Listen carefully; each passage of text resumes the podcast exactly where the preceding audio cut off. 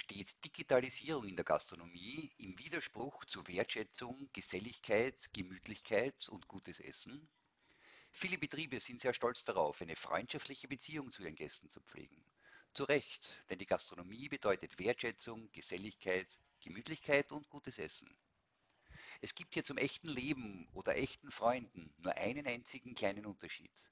Mit echten Freunden bist du regelmäßig in Kontakt und beim Wirten nur dann, wenn du dort bist. Das ist doch eigentlich schade. Ich würde mich freuen, öfter etwas von meinem Lieblingslokal zu hören. Geht es dir da ähnlich?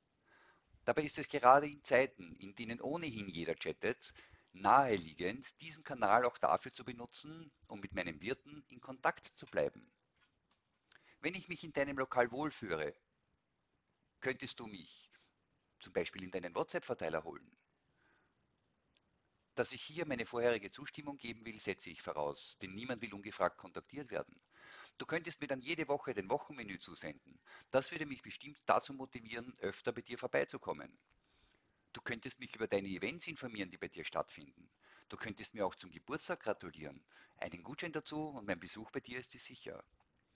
Wir schreiben alle unsere Freunde zu bestimmten Anlässen wie Weihnachten, Valentinstag, Hochzeitstag, Ostern und so weiter an. Aber warum bekomme ich zu diesen Anlässen von so vielen eine Nachricht, nur nicht von dir, lieber Wirt? Intensive Kundenbindung ist das A und O. Und wenn du eine enge Beziehung mit deinen Gästen pflegst, werden diese es dir mit öfteren Besuchen und auch Weiterempfehlungen danken.